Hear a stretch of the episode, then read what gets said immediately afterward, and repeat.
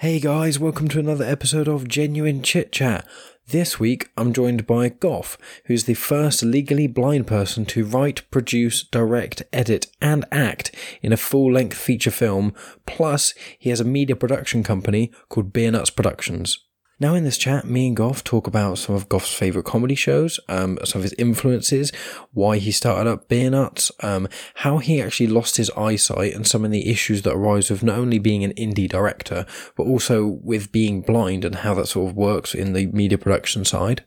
He also talks about the comedy stylings of Australia, how everyone's got a talent, um, some of his other work that he's done, including his stand up career, some of his other releases on Beer Nuts Productions, and much, much more. Now, this is part one of the chat, so part two will be out next week at the same time, where the chat will continue on the same sort of lines it was on in this chat. Now, before the chat gets started, there's a promo for the Devil's Mischief podcast, which is a podcast on a radio network called Radio Free Satan. Now, Radio Free Satan hosts several podcasts, um, all of which are associated in some way with the Church of Satan. Now, that sounds a bit odd, and I know that kind of does sound a bit strange coming on this show, but the Church of Satan is not exactly what you'd think it's going to be. And in actual fact, um, I believe in a couple of weeks' time, I'm going to be releasing the episodes of the podcast I've done. I've actually spoken to a magister at the Church of Satan. So you can listen to that promo, check out his podcast, and then also if you want to sort of delve into more of the religion and the Church of Satan in, as a whole, um, there's a podcast coming up soon to talk about that. Anyway, on to the show. So, you know, as always, guys, be sure to like us on Facebook, Instagram, and Twitter.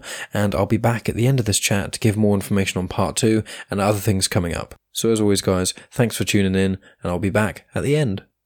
The rich came up to me and they said they want to get in the kingdom of heaven. I said, well, it was easier for a camel to get through an eye of a needle than it is for a rich man to get in the kingdom of heaven. That was pretty surreal of you. Yeah, well, I'd been smoking a bit that day. but the rich, they got huge blenders and put camels into them and they made them into liquid camel and then they squirted them with very fine jets through the eyes of needles. So they're all coming up now. My name is Reverend Bill M., and if you like religion bashing laughter and other comedy that's not made for the masses, then check out The Devil's Mischief. Visit devilsmischief.com for more details. The Devil's Mischief, carnal comedy clips and Netherworld novelty numbers available on Radio Free Satan.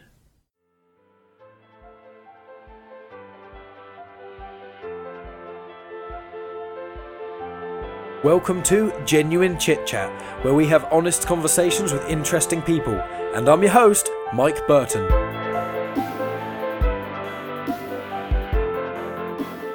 I, I'm genuinely interested to hear about the Book of Mormon. Did you enjoy it?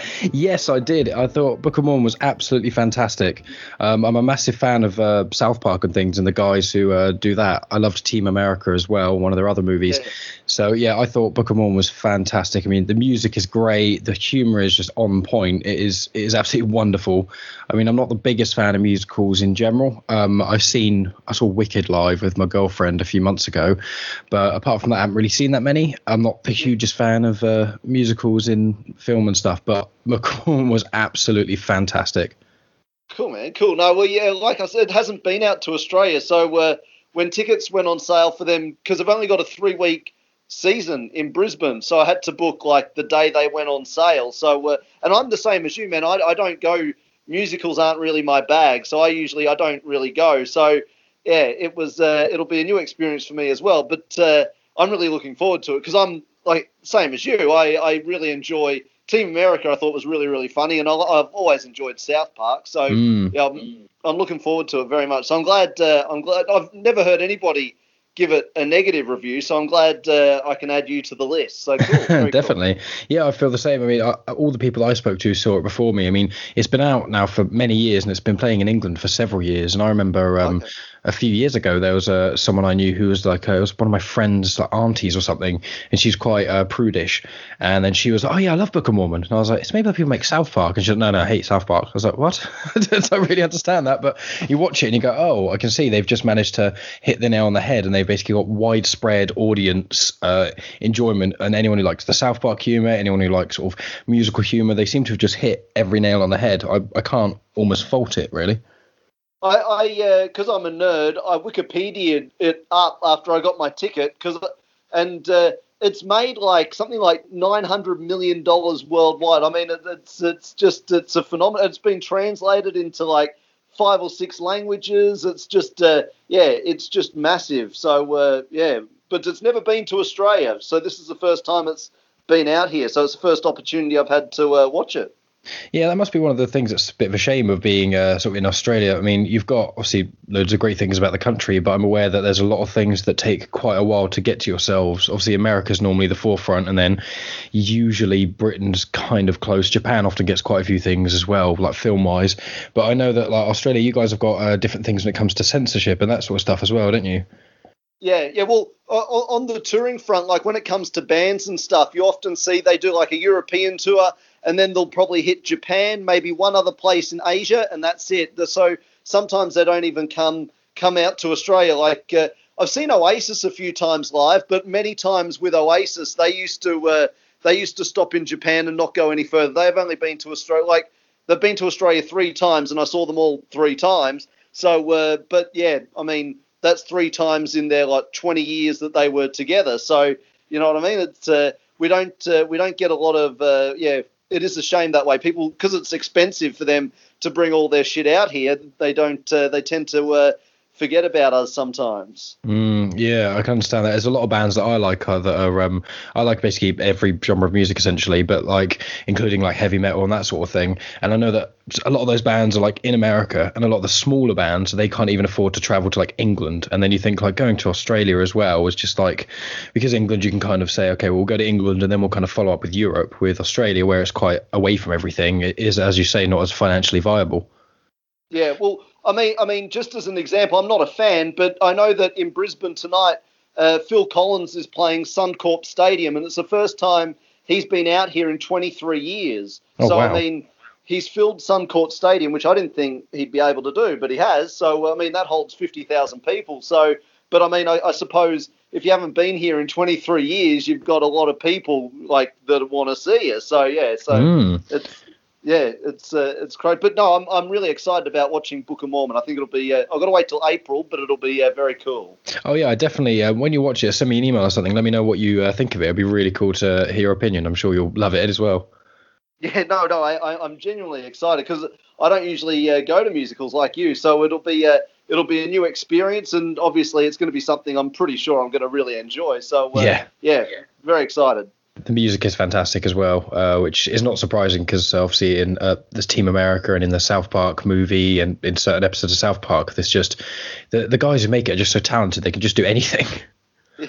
I, I, I tell you what was funny very quickly when I called up to get the tickets. So they went on sale. So I've I've called up like that morning, and I've got this real grouchy woman that answered the phone. Uh, and I'm like, you know, I need to be down the front because I can't see very well, so I need to be sort of front row center kind of thing. And she goes, huh, "Good luck with that." Oh wow! There's no need for that kind of an attitude. Let's just calm the farm. You know? Oh man! I'm like, well, why, why don't we go through the nights that it's on and we'll see what we can figure out? And she's like, oh, okay then. So so we went through and sure enough, we got uh, I got like killer seats. So uh, it was all it's all cool, but uh, they were pretty much sold out within the day. So I was lucky to get uh, the tickets that I got. So yeah. Yeah. Oh, that's awesome. I, I definitely look forward to hearing your uh, your opinion of all that. Well, um, cool. Well, I'll just say we'll get started now. So I am joined today by Goff. Um, now, well, it's uh, speaking with you, uh, Goff, over sort of emails and a few a little conversation we had before sort of recording. Um, you are you're an inspiration, essentially. Um, not to put that lightly. I mean, people who haven't heard of you and don't know what you get up to and things. Um, what do you do? What do you uh, drop the bomb of what makes you such a special director and everything else you do? Oh well, well. Firstly, thank you for having me on the show, Mike. I really do appreciate it. And yes, I uh, I make movies, as uh, as you alluded to. So uh, I, I run a film production company called Beer Nuts Productions, and uh, we've done 16 films. Uh, most of them are comedy based. Most of them are short films, but also we've got a feature in there as well, a documentary and stuff. So there's a, a range of different uh, different films, but most are comedy based. And and yeah, I'm uh, a legally blind filmmaker, which uh, makes me a little bit uh, bit different and makes the the way I go about making my films obviously uh, a bit different as well. So uh, yeah, yeah, absolutely. Yeah, and so um, may I ask, um, first of all, with um, you being legally blind, um, has that was that a thing since birth, or, or was that did something uh, happen to you that caused that? Yeah, so I, I lost my eyesight when I was a few weeks old through the whooping cough immunisation. So uh, I'm pretty sure you're about 12 weeks old when you get the uh, whooping cough jab. And so uh, I had a, a, reaction which led to a hemorrhagic stroke, which is sort of like a brain hemorrhage kind of stroke kind of situation. So uh, obviously I was uh, very ill, uh, and um, yeah, the uh, the lingering effect from it was uh, that I lost uh, my eyesight pretty much, or most of my eyesight. I can still see a little bit out of the left eye, but uh, but yeah, so that that was how I lost my eyesight.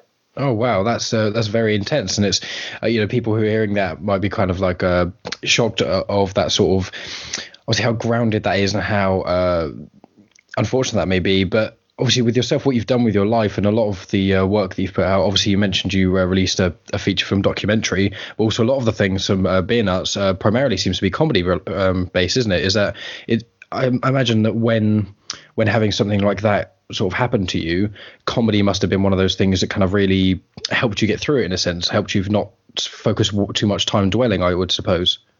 Well, uh, you know, going back, I was only 12 weeks old, so I don't really yep. have memory of the incident, obviously. So, uh, so and that that's the one of the frustrating things for me is when people, because, uh, and I know they're just being curious, so I'm not at all offended, but when people say to me, you know, so what can you see? Well, I've never been able to see normally, so to speak. So I actually can't answer that question because all I know is what I have always been able to see, if that makes sense. So, I, I can't really compare it to a normal normal person's eyesight because I just simply don't know. So to me, my eyesight is normal. So I just uh, yeah. So, so I, I, just do what I do, and to me, that's normal. I suppose is the best way to put it. Um, but uh, in regards to my love of comedy, because you are right, most of the things on the website are comedy based. Uh, I, am just uh, ever since I was young, I've been a real comedy nerd. So I've just always sort of uh, British comedy when I when I was younger. So you know, I, I, wasn't able to go out and maybe play sport and stuff like the other kids were. So I would sit at home and watch Monty Python and stuff like that when I was mm. like eight mm. years old, which is probably rather inappropriate. But there wasn't a lot of supervision when I was a young fella, so I could do things like that. So yeah, I was watching the old British comedians like Peter Cook and Dudley Moore and, and all that sort of stuff when I was young and, and all that kind of stuff. And then obviously uh, my comedy horizons uh, grew. And uh, yeah, I've just always been a massive lover of all things hilarious. So uh, yeah, that's pretty much ever since I was a kid. Yeah, well, I, am glad you uh, dropped Monty Python into this because I absolutely love Monty Python. Um, I think some of their movies, uh, Life of Brian and Holy Grail, are absolutely phenomenal, and a lot of their um, their sketches from the shows are hilarious. But they've got like four seasons, and the first two seasons are gold, and then the further you get on, it goes a bit off the rails. But well, like, what's some of your favourite uh, Monty Python sketches out of interest? Well, uh, I, I in regards to the films, uh, Life of Brian has to be my favourite. I absolutely mm. love Life of Brian. I think it's incredible. Just like, uh, I, mean, you take the ending. I'm not spoiling anything. Everybody's seen it. Yeah, yeah. You take the ending of a guy being on a cross singing a song of "Always look on the bright side of life" as he's being nailed to a cross. It's just, it's pure genius. You know, it's just, it's next level, isn't it? And then oh, in yeah. regards to the, in regards to the sketches, I mean the the sillier the sketches, the more I, I, tend to like them. So things like you know the what is it the 100 meters for people with no sense of direction. So you know you know full well that when he fires the gun, they're all going to scatter. You know that's going to happen. But for some reason, it's just that's what makes great comedy great. For some reason, you still laugh. And like the the marathon for people with incontinence, I mean, you know, they keep ducking behind trees and whatnot, and, and it's just it, it's it's just so it's so clever. But I, I actually saw Eric Idle was actually in Australia doing a speaking tour recently, and he said something which I never thought about, but he's absolutely correct. And he says the reason why Monty Python sketches don't date like other sketches do is because it's nonsense. And nonsense is nonsense, whether it was done 100 years ago or yesterday. Nonsense will always be nonsense. It's not political satire. It doesn't date like satire does. It doesn't date like uh, like other television programs or movies you might watch because it's just silly, and silly is silly no matter where you are and what time it is. And, and he, I think he's absolutely spot on. And I've never thought of it like that, but uh, yeah, I think that's why you see uh, fans of Monty Python today just as strong as they were like back in the 70s before you and I were even thought of, you know? So, yeah. Mm, yeah, that's that's a very good point. I hadn't thought about that either, but he is right. Like, I've on the odd occasion, you know, uh, gone back and watched a couple of the older ones, and obviously the audio quality and the video quality. If one is to be a stickler about it, isn't as obviously uh, great as it is today. But that's really the only point of contesting of it. Like the rest of it is still on point. The humor is is just fantastic, and uh, with uh, if we get on to what, See, go ahead. you, sorry. you raise an, you, you raise another really really good point because Simon, who's my right hand man when we're making the films, I say to him because obviously my budgets I don't have million dollar budgets to make my films, and I say to Simon, look, the audience can forgive a lot of things. So, and the same goes with what you were saying with Python. They can forgive the fact that maybe the lighting isn't spot on, or maybe you know the, the sound isn't absolutely it's 99% there but it's not 100 they, can the audience can forgive a lot of things. The shot might not be framed perfectly but that there's certain things that an audience just can never forgive and that's things like a bad script a bad acting bad directing. Tho- those those key things an audience just can't forgive and, and casting bad casting is something they can't forgive. So when, when i'm making my films it's really important to me to focus on the things that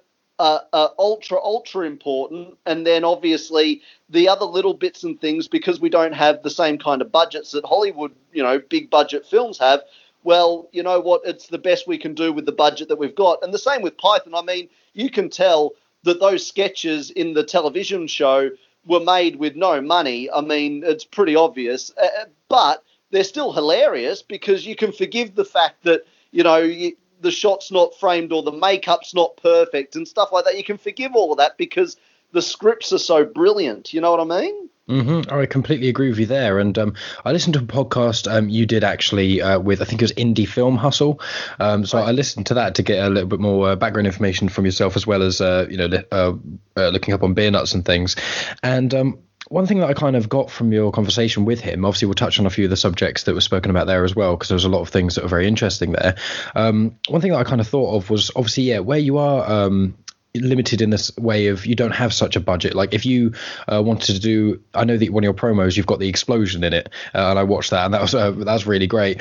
And you don't have enough money to do like a hundred explosions. You've got enough for this one, and you really have to hit the nail on the head in a sense. And I feel like with uh, sort of limitation, it kind of breeds innovation in a way. When you've got this big idea in your head, and I know you said that you kind of plan things out, and then when you get down to actually thinking, okay, how are we practically going to do this? Maybe I need to change this. Maybe a slight change in this uh, location. These sorts of things.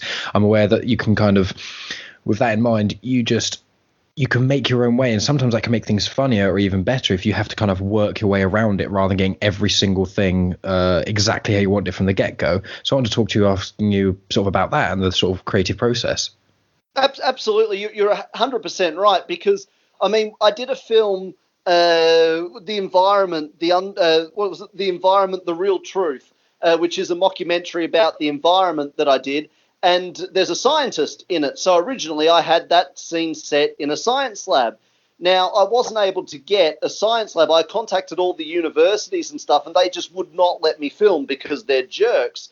so I'm like, well, where, where am I going to film this scene? You know, because I need something that's kind of sciencey. So I thought, well, I know a brewery. So I contacted a local brewery that was actually uh, people who are fans of surfing would know Mick Fanning and Joel Parkinson, two of Australia's number one surfers, professional surfers, and they had some spare coin. And so they thought, what are we going to do? I know, we'll start a brewing company. So they did. And it's not far from where I live. And so I contacted the brewing company and I said, could we film there? And they were the most obliging people you've ever met. They were super cool. And so they're like, yeah, no worries. So if you shoot a brewery at certain angles, it looks like a science lab. And then because of that, I could add an extra joke about at the end that we're in a brewery, which I mean, the, to, so the scientist turns out to be a raging alcoholic, which was never part of the actual script, but it made it funnier. So the fact that we weren't able to, so in a way, it, I'm pleased that the universities and so forth were jerks because it made it funnier. Because I, I shot in a brewery and, and we were able to add an extra couple of gags at the end of that particular scene that weren't there in the original script. So yeah, and in regards to the explosion uh, video that you uh, that you said, so again, same sort of thing. So I contacted a few special because that's a real explosion. A lot of people think that's a special effect. That's an absolutely 100% real explosion. So I contacted a bunch of special effects guys, and it's actually a, a fireworks company that does the big fireworks displays all around Queensland where I live. And they've got the massive piece of land out in the sticks because obviously, again, I needed a, somebody who owned lots of land because of workplace health and safety and all of those sorts of things. We just can't do an explosion in the suburbs. So uh, I had to find the right people to do that. And then I just went to my local camping supply warehouse and said to them, I need to buy a couple of tents.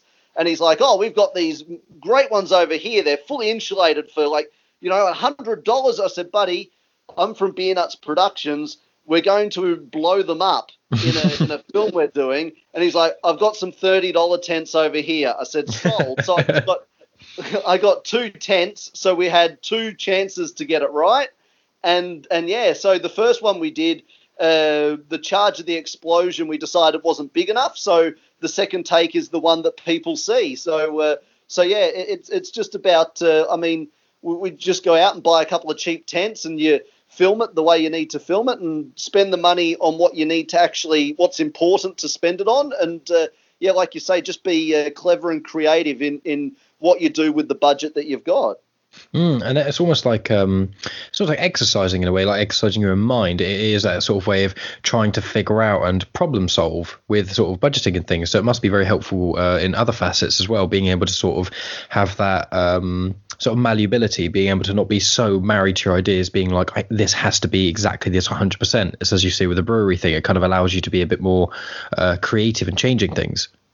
Yeah, well, uh, you've got no choice. So when, when you don't have a budget of $100 million, you have no choice but to. Uh, so I, I've got scripts written. So when it's time for me to make my next film, I look at the scripts that I've got and I go through them all and I think to myself, okay, what's doable? Okay, those two scripts are doable. What changes would I need to make, if any? And so I go through it and I'm like, okay, well, there's no way I could do that particular stunt because it's just going to be way too expensive but how else can I make that joke work? And so I do a bit of rewriting on that joke, and then all of a sudden, bang! I can. So, for example, one of the other films we've done uh, is a mockumentary on the fitness industry called "A Day in the Life of a Personal Trainer," taking the piss out of personal trainers, basically. And so, in the original script, there were a couple of stunts in there which just weren't going to be viable to do. So I just had to take them out, and uh, we just re I just reworked the script a little bit and. Uh, and and made it happen. So yeah, you, you just need to uh, yeah, like you say, you you just got to be a bit flexible, and you can't be so uh, stuck in your ways that you know because and, and that's the other thing too. I mean, sometimes, like I said with the brewery thing with the environment film, it actually made it so we could actually add a couple of jokes, so it actually made it better. So mm. so. Uh, there's actually a, a, a guy uh, who was a bit of a mentor of mine when I was a lot younger. I remember saying to him, he was a he was a well-known Australian scriptwriter, and I, I, remember sending him an email one day after he'd read one of my scripts, and he, he told me all the things that were crap about it, and he said, you know, these are all the edits you need to make on it and stuff. And I, I emailed him back, and I was only about 19 at the time, and I'm like, oh, I hate editing scripts. I mean, it's so. He said, no, you've got the wrong attitude. He said, editing should be a wonderful thing to do because you're making it better, you're improving it. So you should be excited and enthusiastic about editing your scripts because you're actually improving your work. So, and when you think about it, he's 100% right. So, yeah, I, you just got to look at it with the right frame of mind. As if you can't do a joke for a certain reason, then you can make the script better by changing it to something even better than it currently was. So that's the attitude you need to adopt. Yeah, precisely, and that's a that's a very good way to go about it.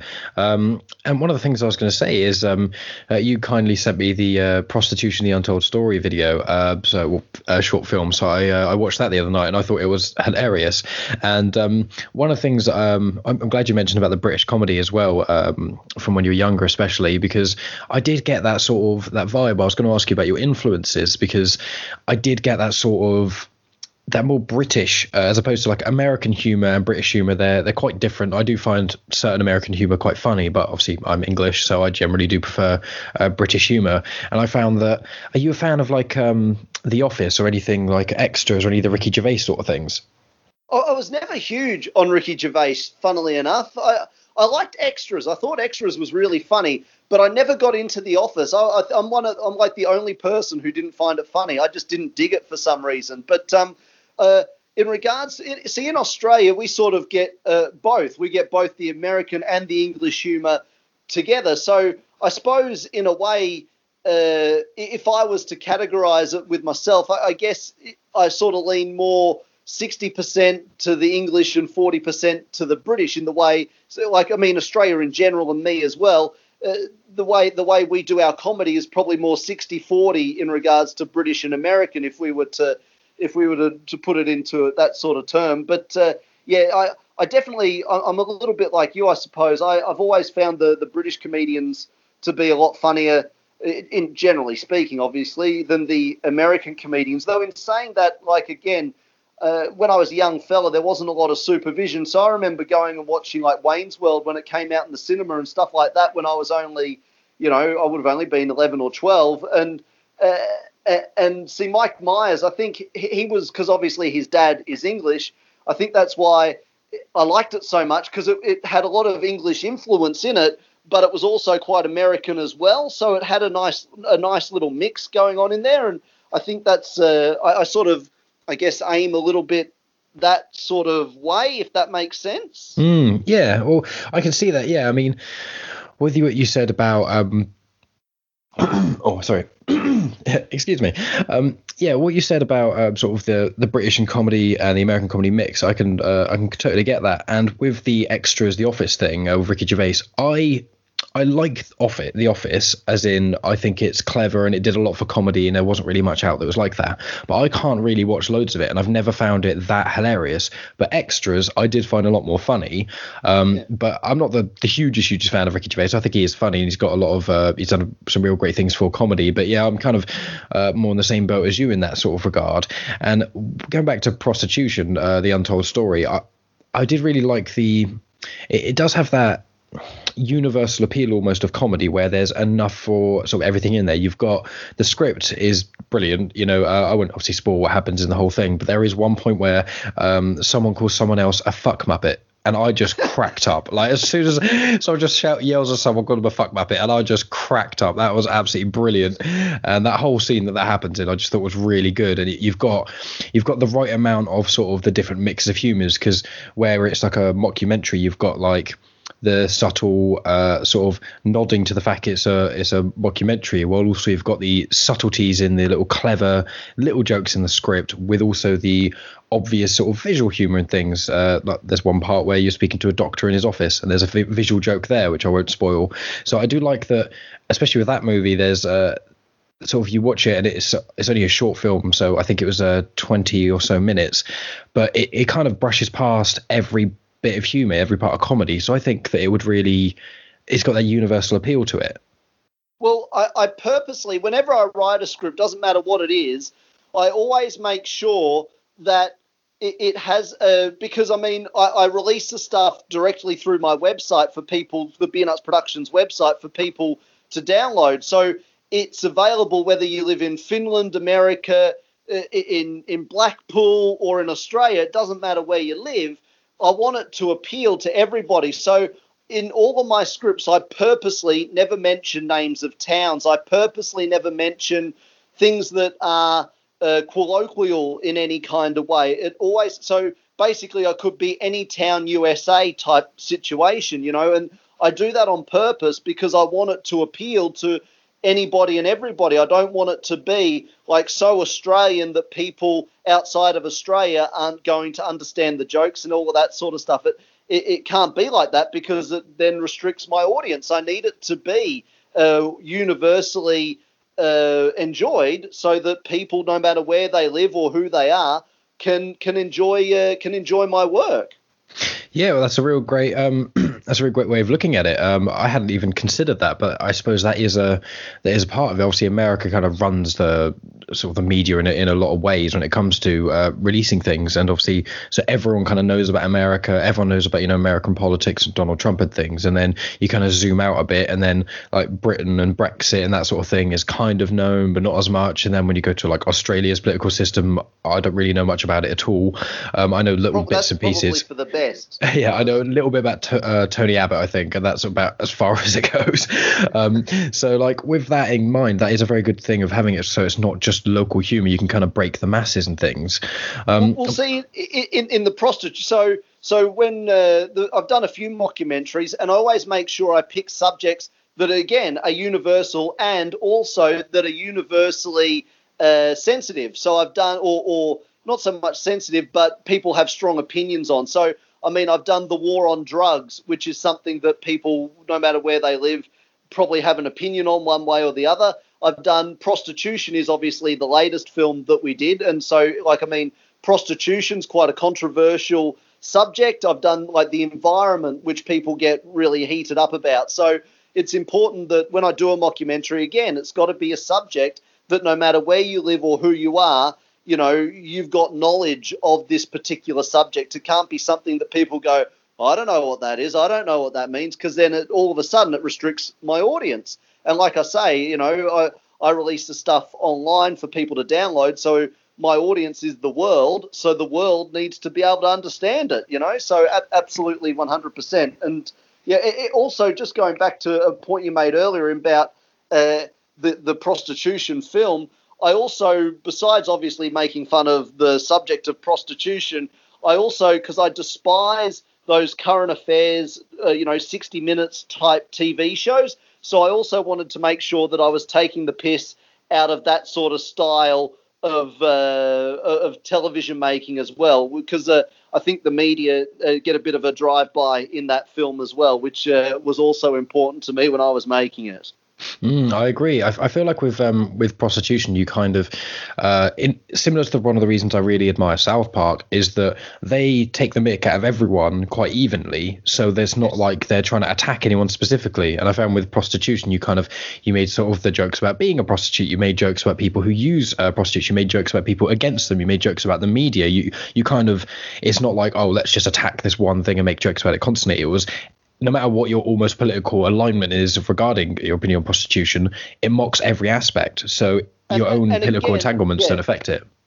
and again, that's really important to me. So I I'm a firm believer in whatever when I'm when I'm making a mockumentary, it doesn't matter whether you're left or right wing. Doesn't matter what you believe. It's important to me that I make fun of everything equally. Everyone's got to get their fair whack because I'm not here to uh, lecture people. I'm here to entertain people. So it's important that I, I, I give everybody an equal an equal serve. You know, I can't just make fun of one person or one side of the argument. I've got to make fun of everybody equally, and that's. I'm glad you said that because that, that's something that I'm I'm really focused on when I write my scripts is that everybody cops their fair whack, and so yeah, in every script I do of, of this nature, that's 100% forth in, in my mind. That's good. And while we're on the subject, why don't you um why don't we plug some of your uh, some of the details of Beer Nuts so you can do your social media and the, the site. We'll do it again at the end and I'll include in the description. But while we're in the middle of the podcast, people can't escape it. So plug away, my friend. well, well, absolutely. So if people do want to uh, check out uh, Prostitution, The Untold Story, or any of our other films, we've also got audio downloads uh, up there as well. So we've got uh, eight audio downloads that people, they're sort of comedy sketches that go for about 20 minutes.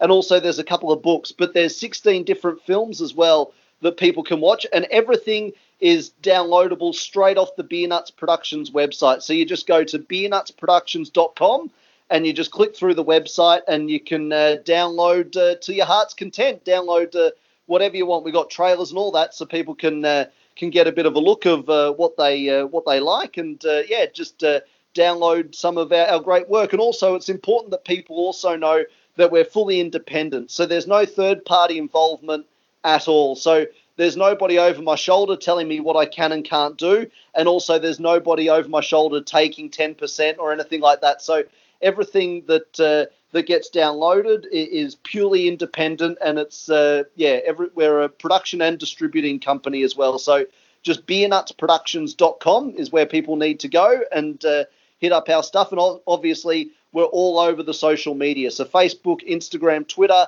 YouTube. Just type in Beer Nuts Productions and uh, and we come up. So uh, yeah, people can uh, jump on and enjoy and hopefully uh, get a laugh out of out of what we do.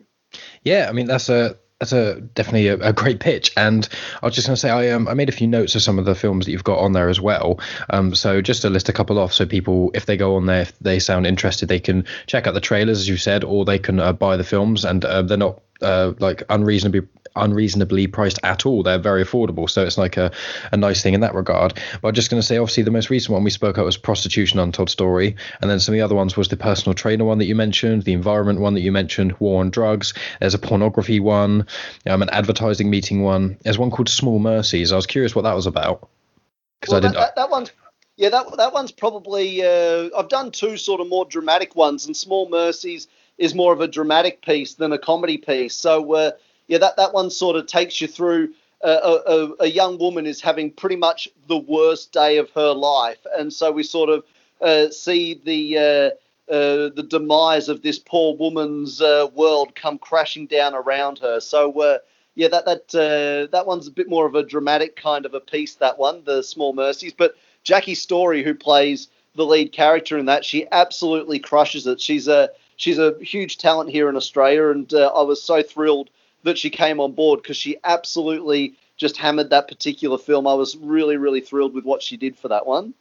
Oh, that's wonderful. And then uh, I think the last one I've got noted here was uh, the documentary you made. And I'm, uh, am I right to say that this um, is actually free to download off your website? Um, I will not go quietly. Yeah, yeah, that one's free because uh, again, it's probably the only serious film that I've done. It's uh, because it's a documentary on disability and mental health. So I think they're two subjects that uh, uh, deserve more attention in the community. So I thought if I make that one free, that way it, it's totally accessible to absolutely everybody. There's no excuse for people not watch that film because it couldn't be more accessible because you just click on a button and it starts downloading. So I mean, it literally could not be easier to watch. So I did that one for free on purpose for that exact reason, so that people could uh, could watch it and hopefully uh, learn a bit about disability and mental health because it's mainly for people who don't have uh, a disability so they can get uh, a bit more education on those two very important subjects. Yeah, well, that sounds like um, that's that's a great uh, plug for all of that sort of thing because it's it shows that you know you've got your comedy and you've got that for entertainment and things, but for the more sort of educational and for people who want to kind of uh, learn more about these things, you're not putting any restrictions on that, which is a really good not only a business model for beer nuts and sort of your company as well, but it's also very good uh, morally and ethically to do. Um, am, am, I right in saying um, was the documentary the first thing that you sort of uh, did as beer nuts productions? Was that kind of the uh, the jumping off point? Yeah, yeah. So basically, how, how sort of Beer Nuts Productions came into being was I, I started the company back in 2006. And so for the first four years, I was, uh, you know, pitching scripts to, you know, networks, production companies, distributors, and not just in Australia, I mean all over the world, like every corner of the globe. I was, you know, I, I was hammering it really, really hard. And, and it occurred to me after about four years of doing this is that the people were rejecting my work, but they were only ever rejecting it when they found out I couldn't see properly. So I thought, well, the best way to show people that I can actually do what it is I say I can do is to actually make a film 100% by myself. So there's no other hands that have touched that film. I, I film it myself, I edit it myself, I, I star in it, obviously. Uh, and uh, yeah, produced it myself, wrote it myself, directed it myself. It's all me. So, and hopefully that it's a 90 minute documentary. So, and it did get cinema play out here in Australia. So, hopefully that shows people that, you know, I can actually do what it is I said I can do. And then I put that on the website and it got a great reaction. And so I thought, well, you know what? I'm just going to continue going and continue just releasing my own work through my website, and you know, screw the other people. They they had their chance to jump on the Beer Nuts Productions bandwagon, and they miss out. So uh, I'm going to make my work, and I'm going to you know fund it myself and produce it myself, and and yeah. So in the past eight years, because that was 2010, we did the documentary, and so in the past eight years, we've I've uh, managed to do 16 films and eight audio downloads and five books. So uh, yeah, so it's uh, it's been really really good, and like I say, just uh, all independent, all funded through the website. So that's why obviously I'm so keen for people to hit up the website and enjoy what we do, so that we can continue doing what we do.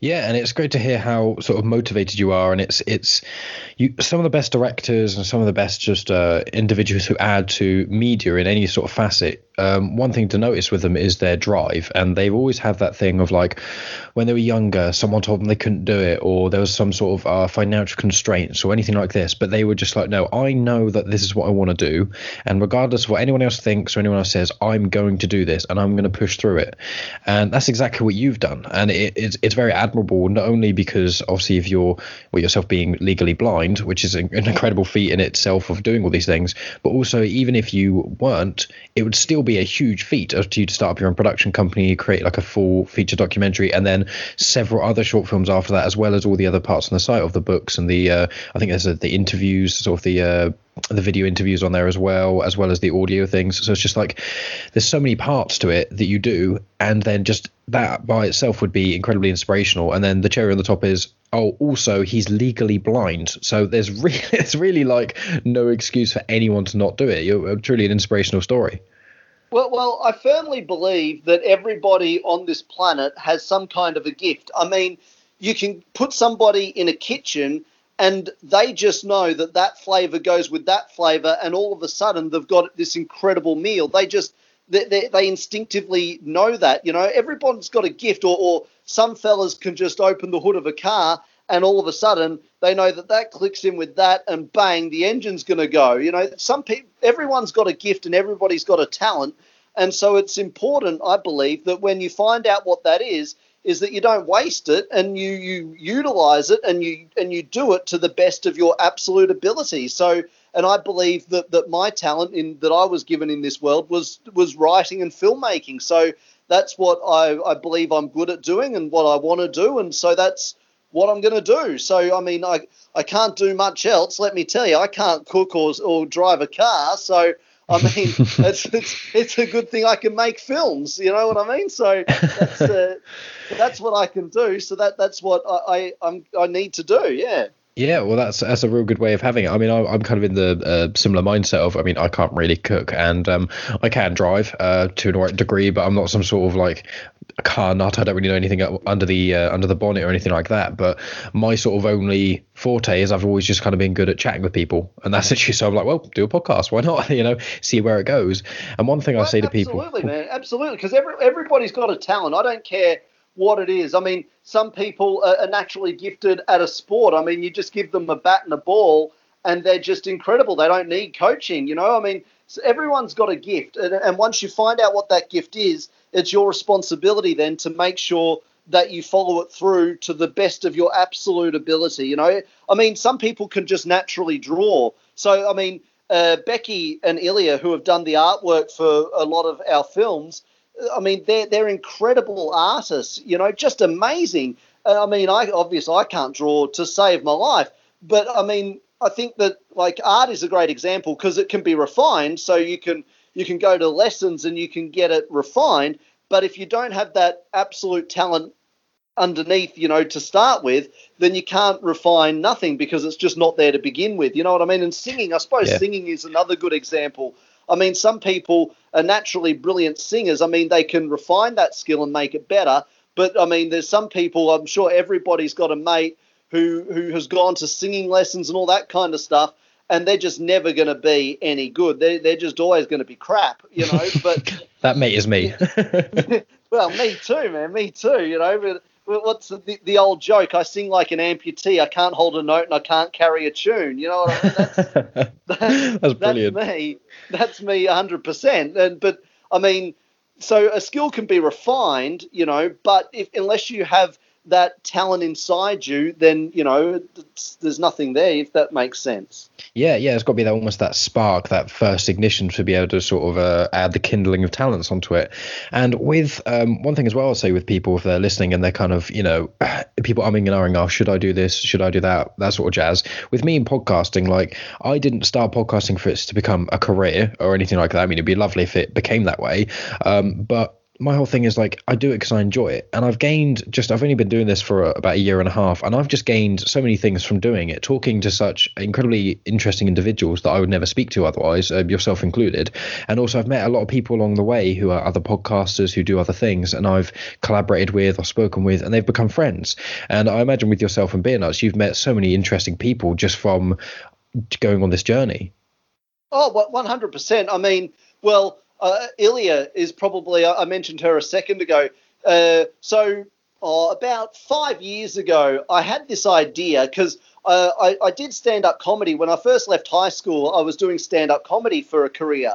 So, I, I, I, used to do this bit where I'd written a children's book, but it was like completely inappropriate. So, it's called Jimmy Green and His Adventures in the Magic Forest. And so basically, like Jimmy Green, he, he's uh, he's uh, you know hunting down the uh, the massive uh, pot plantation, right? So. Mm. Uh, you know, but we make it sound all innocent, even though obviously we're meaning marijuana. And then, you know, he's on the magic mushrooms because he finds some mushrooms, and then he sees the Wicked Witch, who's a dominatrix, and then he sees Tinkles, the fairy, who gives him a shower, and all this sort of like. It's just, it's just. Then, then he meets Bruce and Julian, the friendly wizards. You know, it's just, it's completely inappropriate for children, obviously. And so I used to do that as, as part of my stand up act. And I thought to myself, I was just having a bit of a think about what I should do next, you know, with Beer Nuts Productions and all that sort of stuff. And I thought, well, why don't I turn the Jimmy Green story into a picture book and do like really hilarious, inappropriate pictures to go along with the words that I've written? So I contacted a whole bunch of artists and just none of them wanted anything to do with it. They're like, "Oh no, I can't do this. Oh no, no, no, no, terribly off. This is this is I've got a reputation to uphold and all this sort of bullshit." And so finally, I came across Ilya, and Ilya's the bomb and the coolest person ever. And so I, she read it. She thought it was really funny, and, and so I sat down with her and I told her exactly what I wanted for each picture. And, and she's gone, yeah, I can do that. Yeah, no worries at all. Yeah, no, that's fine. And so we, we did this picture book together, uh, and it's all available on the website. People can download it from the website. And it's one of the most favorite things I've ever done. And you're quite right. I mean, I would never have met Ilya in a million years if I hadn't have gone through all those different artists to get to her. And uh, she hadn't have done this. Like she, she's just a talent beyond Ilya. She's just the most amazing woman. And the the illustrations that she did for this picture book are just so hilariously inappropriate. It's just next level. It's just so great. It's better. You know how when you, you you've got an image in your mind and then she drew something and I'm like, oh my god, that's better than I even thought. You know, like so so yeah, she she absolutely crushed it. But I would never have met Ilya if I hadn't have uh, if I hadn't have started up Beer Nuts Productions and I hadn't have uh, done all of this uh, stuff that I've been doing. So uh, yeah, absolutely. Yeah. I mean, it's uh, it's wonderful to meet uh, other creative people like that. It's uh, it's a wonderful thing. I was going to say, I mean, I saw um, I saw the note on your on your site, and then I think I watched the trailer on your YouTube channel, um, and it shows um, the trailer for the book, and it shows some of the pictures she drew, and it is absolutely fantastic. So I definitely implore anyone to go and uh, check that out because some of them are they, they, are hilarious as well, as well as being incredibly well done.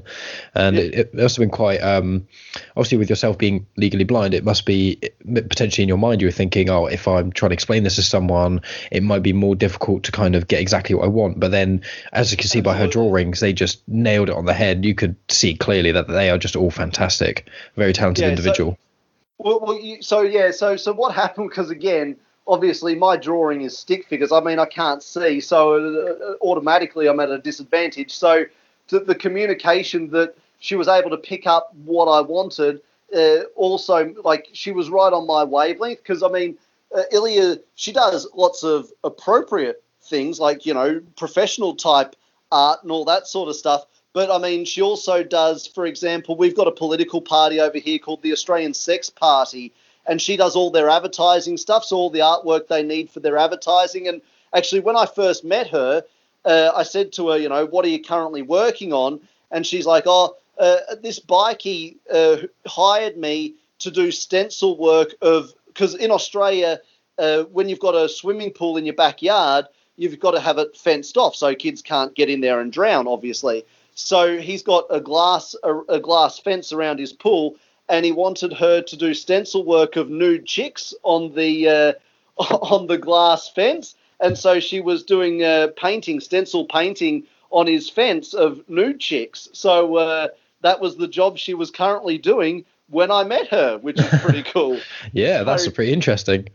So, so she, she didn't have an issue with the kind of stuff I was after. So, but yeah, it. it uh, so I sat down at a kitchen table, and, and so I'm sort of drawing kind of stick figures of what I had in my mind of what I wanted, and then she took them and just took it to a whole nother level. And yeah, so there's 20 pictures, so 20 illustrations total. And uh, obviously, hopefully, people find the words of the story humorous as well. So they've got uh, the two things there that uh, hopefully would make them laugh when uh, when they read the book. Yeah. Awesome. Yeah, and um, just um, linking back to some of the uh, stand-up comedy you did in the past. Um, when did you sort of you said you started doing that, I imagine, uh, when you came out of education and things. Um, do you still uh, dabble with that sort of thing, or when Beer Nuts sort of uh, got more attention and things like that, and you got sort of more drive towards it, have you now just kind of leaned off the the stand up comedy and focused more on Beer Nuts, or do you still do a bit of both? No, no, no. I haven't done a stand up comedy routine actually since the film, pretty much since uh, 2010. So uh, a long time now, and, and I don't think I'd be able to do it again. Not because I don't want to or I don't enjoy it. I mean it was fabulous getting up on stage and making people laugh and hear that. It, is quite addictive hearing, you know, the, the, the audience laugh and clap and all that kind of stuff. It's a it's a wonderful feeling. I just don't think uh, I'd have the the routine anymore in me. And and in any case, uh, I, I the it sounds kind of silly, but it was just what I was thinking back then. Was I thought to myself because you, it was at the time of like Mike Myers and Adam Sandler and Chris Farley were stand-up comedians that then went into TV and film. So I just assumed that was the done thing. Okay, because I always wanted to be a filmmaker and a writer. That's what I've wanted to do ever since I was a little kid.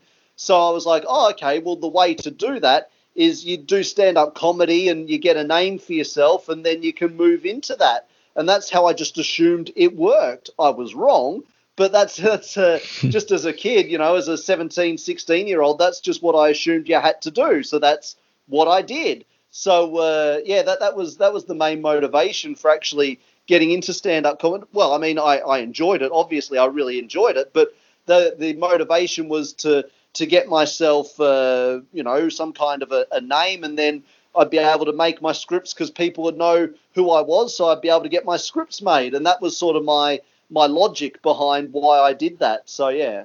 Yeah, that well, that makes um, that makes sense. I mean, I wouldn't necessarily uh, know any better. I can't say I know much about um, stand-up comedy or anything like that, but that, that does seem like the uh, would seem to make sense uh, looking at from an outside perspective.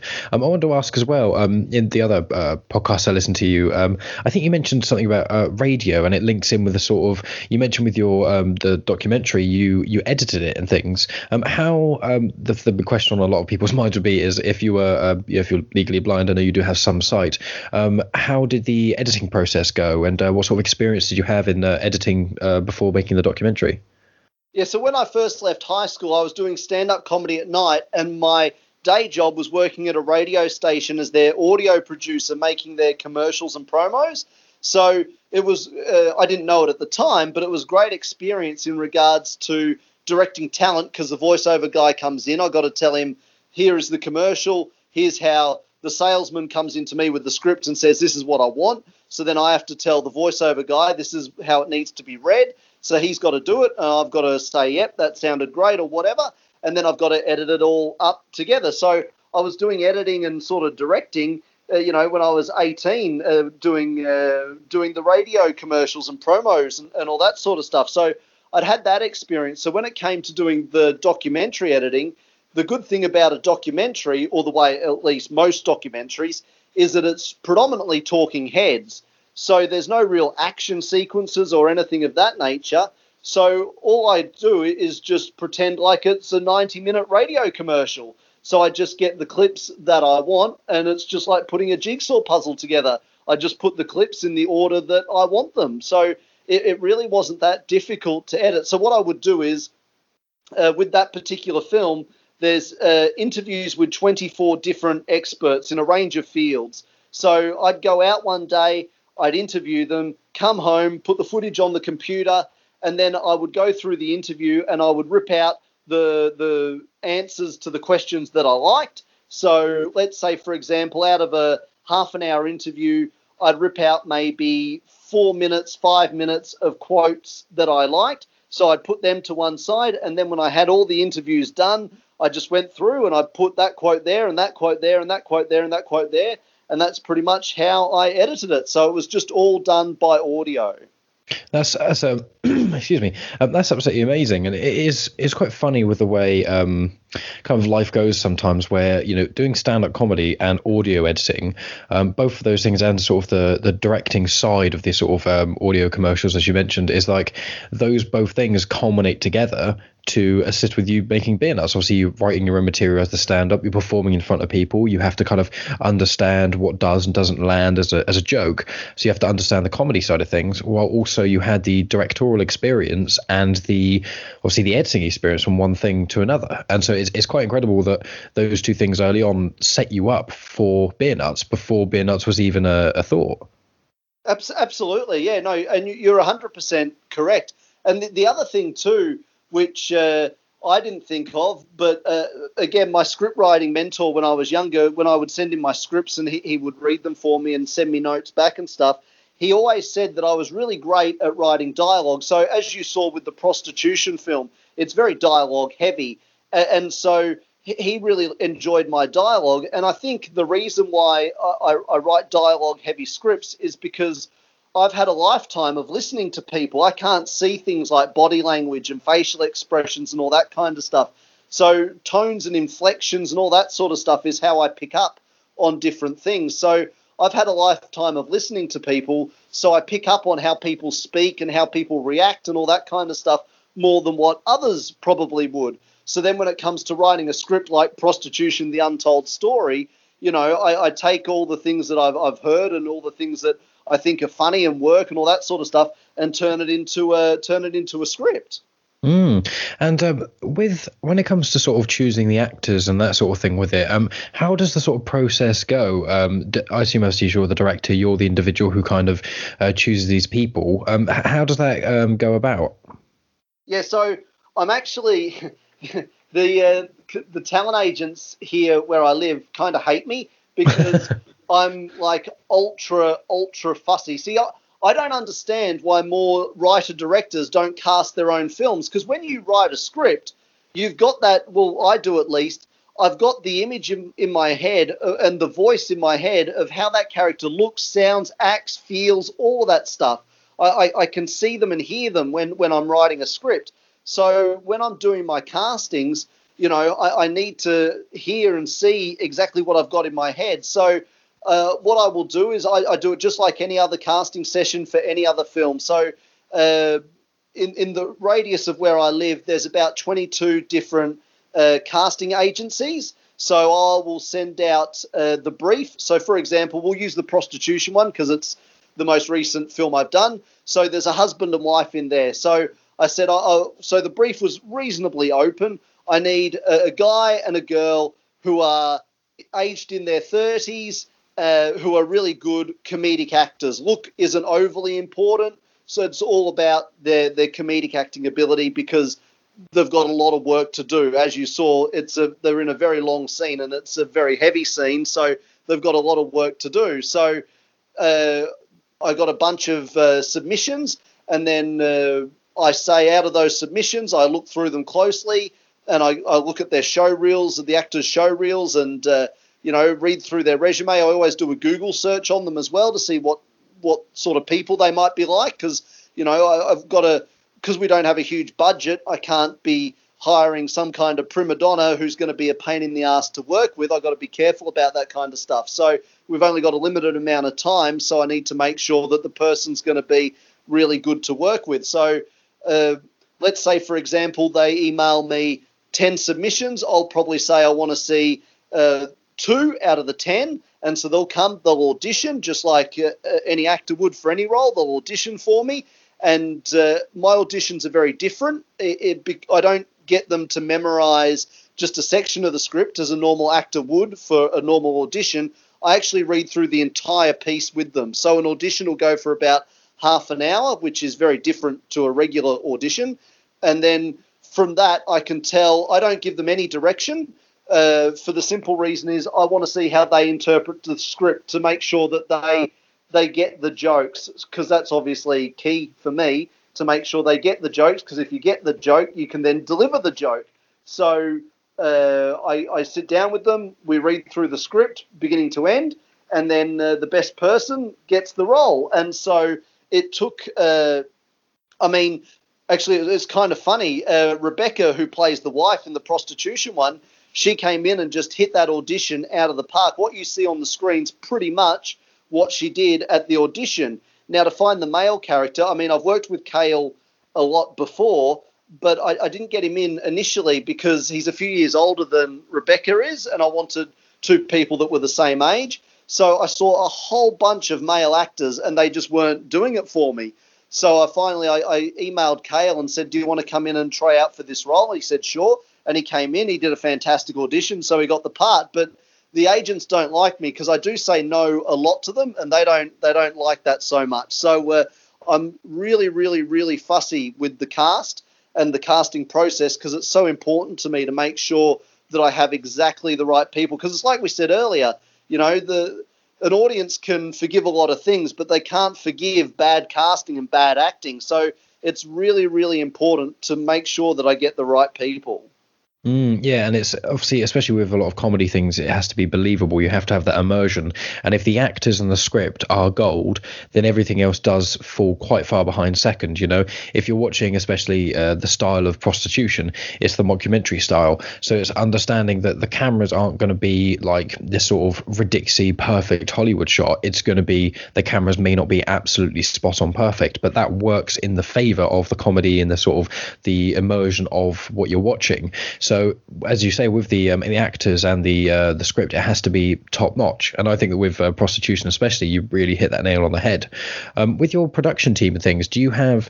Uh, I, I, know you mentioned. I think it was Simon, uh, one of the people who works with you. Do you have like a sort of production team that you use, or is there? Do you interchange them? Uh, I wonder what that's about. And that's the end of part one. Thanks as always for tuning in, guys. Um, part two of my chat with Goff will be released next week. Um, we continue talking about his journey as a filmmaker and some of the challenges involved. Um, we also talk about the crew that he has and how he needs a crew to sort of understand his vision, um, as well as the amazing New Zealand director Taika Waititi. And we talk about the importance of exercise, why comedy is Goff's favourite genre, and many other things. So if you enjoyed part one of this chat, I'm sure you'll find part two as equally fruitful as I said in the intro, um, in a couple of weeks' time, so I think at the week after um, this part two of Goff has been released, I'm going to be releasing one of my chats with um, the Church of Satan Magister. Um, so essentially, we talk about the Church of Satan, a lot of misconceptions behind it, um, that it's not about sacrificing goats or anything crazy like that. They're generally a secular religion, so they don't actually worship a deity or anything like that. But it's a really interesting chat. Uh, and then the week after that, I am, or the week after that will be part two of that chat. Then the week after that, is going to be the 50th episode. I think I'm going to be releasing the episode that I've recorded with Beth Crane of We Fix Space Junk, but I haven't fully decided yet. We'll kind of see because I've got a couple more Skype ones uh, lined up that's more or less it for now, guys. Um, thanks as always for everyone for tuning in. Um, any iTunes reviews, um, shares on any of the social media things, or just any word of mouth spreading is always appreciated. If you know anyone who may find any part of the show interesting, you know, be it this episode specifically or any of the other episodes I've done with other guests, send them a link, see what they think you know, can't really hurt. And you may get more people into my show, which means eventually it can kind of get bigger and kind of go from there, really. But anyway, thanks as always for tuning in, guys. I'm going to finish up editing and go to sleep because it's currently quarter to midnight on a Sunday. So sorry for the slightly later release than usual. Uh, I suppose it's only by like an hour or so, so it's not the end of the world, I guess. But you know, I'm going to head off now because otherwise I'm going to just ramble and rant for this entire uh, outro and it's going to be far longer than it needs to be. So, you know, thanks as always for tuning in, guys. I appreciate each and every one of you and I'll talk to you all next week.